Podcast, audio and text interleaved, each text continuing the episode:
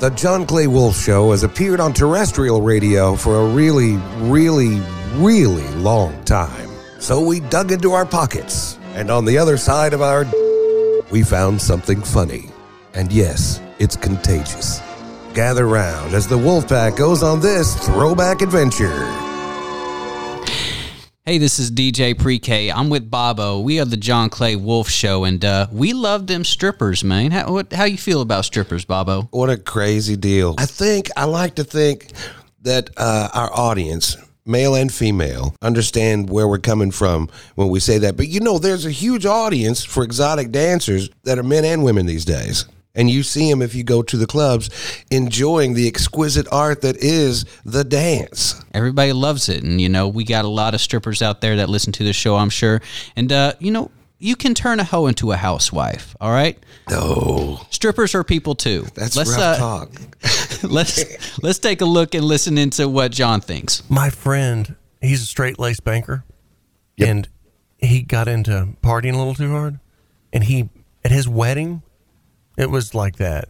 He married a stripper. Oh, just straight up, dude, The whole audience just. Yo, just straight up. And she had a gay bridesmaid, this is perfect. Man. Of course, of course. of course.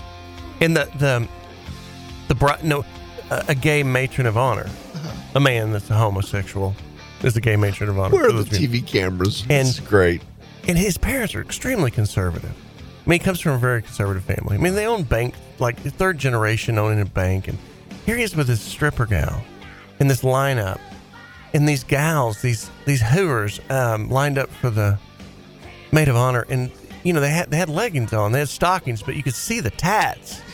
They're just rolling, man. All the way down. And then we got after after the wedding, then the reception, and then time to party, and we all wound up at the strip club. It's the first time my wife saw a woman give me a table dance, and that was, man, that was twenty years ago. Uh, and she's still up. She's still not mad about it, but it's still a bad thing. Well, Oh, Yeah. that was a bad thing. Yeah. Oh, when that friend's brought up, oh, that guy. Well, it's not. It's not that. She's just like, you know, when we went to Joe's, I'll just call him Joe's wedding, and wound up at that topless joint, and that gal gave you a table dance. it didn't hit me the way I thought it would, and I don't ever want to experience that again. do you know I DJ'd a stripper's wedding reception once? How'd that go? and it, it was it was it was odd. Why? It was, well, all her best customers were there. She married. she married her best customer and got out of the business. yeah. And during the wedding reception, we had a stage and the DJ set up, and she got up and did her routine. Get out of here. Yes, with an American flag cape, and she danced to Freebird. No all way. 15 minutes of Freebird. It was his favorite song. He's sitting there right in front of the stage, just like it was a strip bar, but it wasn't. It was at the Trade Winds downtown, Oh, at the hotel. You know, So the, the the groom is sitting in a solo chair at a stage, and she is doing a dance for him as their first dance. at the at the wedding reception. They just got married an hour ago, and now he's getting his dance. And yes, he did tip at the end of the dance. It was Oh, the he tipped oddest for the thing. rest. Yeah, for many years to follow. He's still Right. tipping. He's still tipping. we called her. Her stage name was Energizer. That's a true story. Oh my! That's a true story. She danced to this song. Yeah, This is she a did ver- slow stuff. You should see her do comfortably numb. It was crazy. You know, I part I part timed as a DJ at the bar there in town for about six months when I found out I was I was gonna have a daughter. I'm in love For with a extra money. stripper. And so I met her there. And a couple of years later, she called me and she's like, Hey, I'm getting married. Will you do the reception? I said, Sure, Energizer.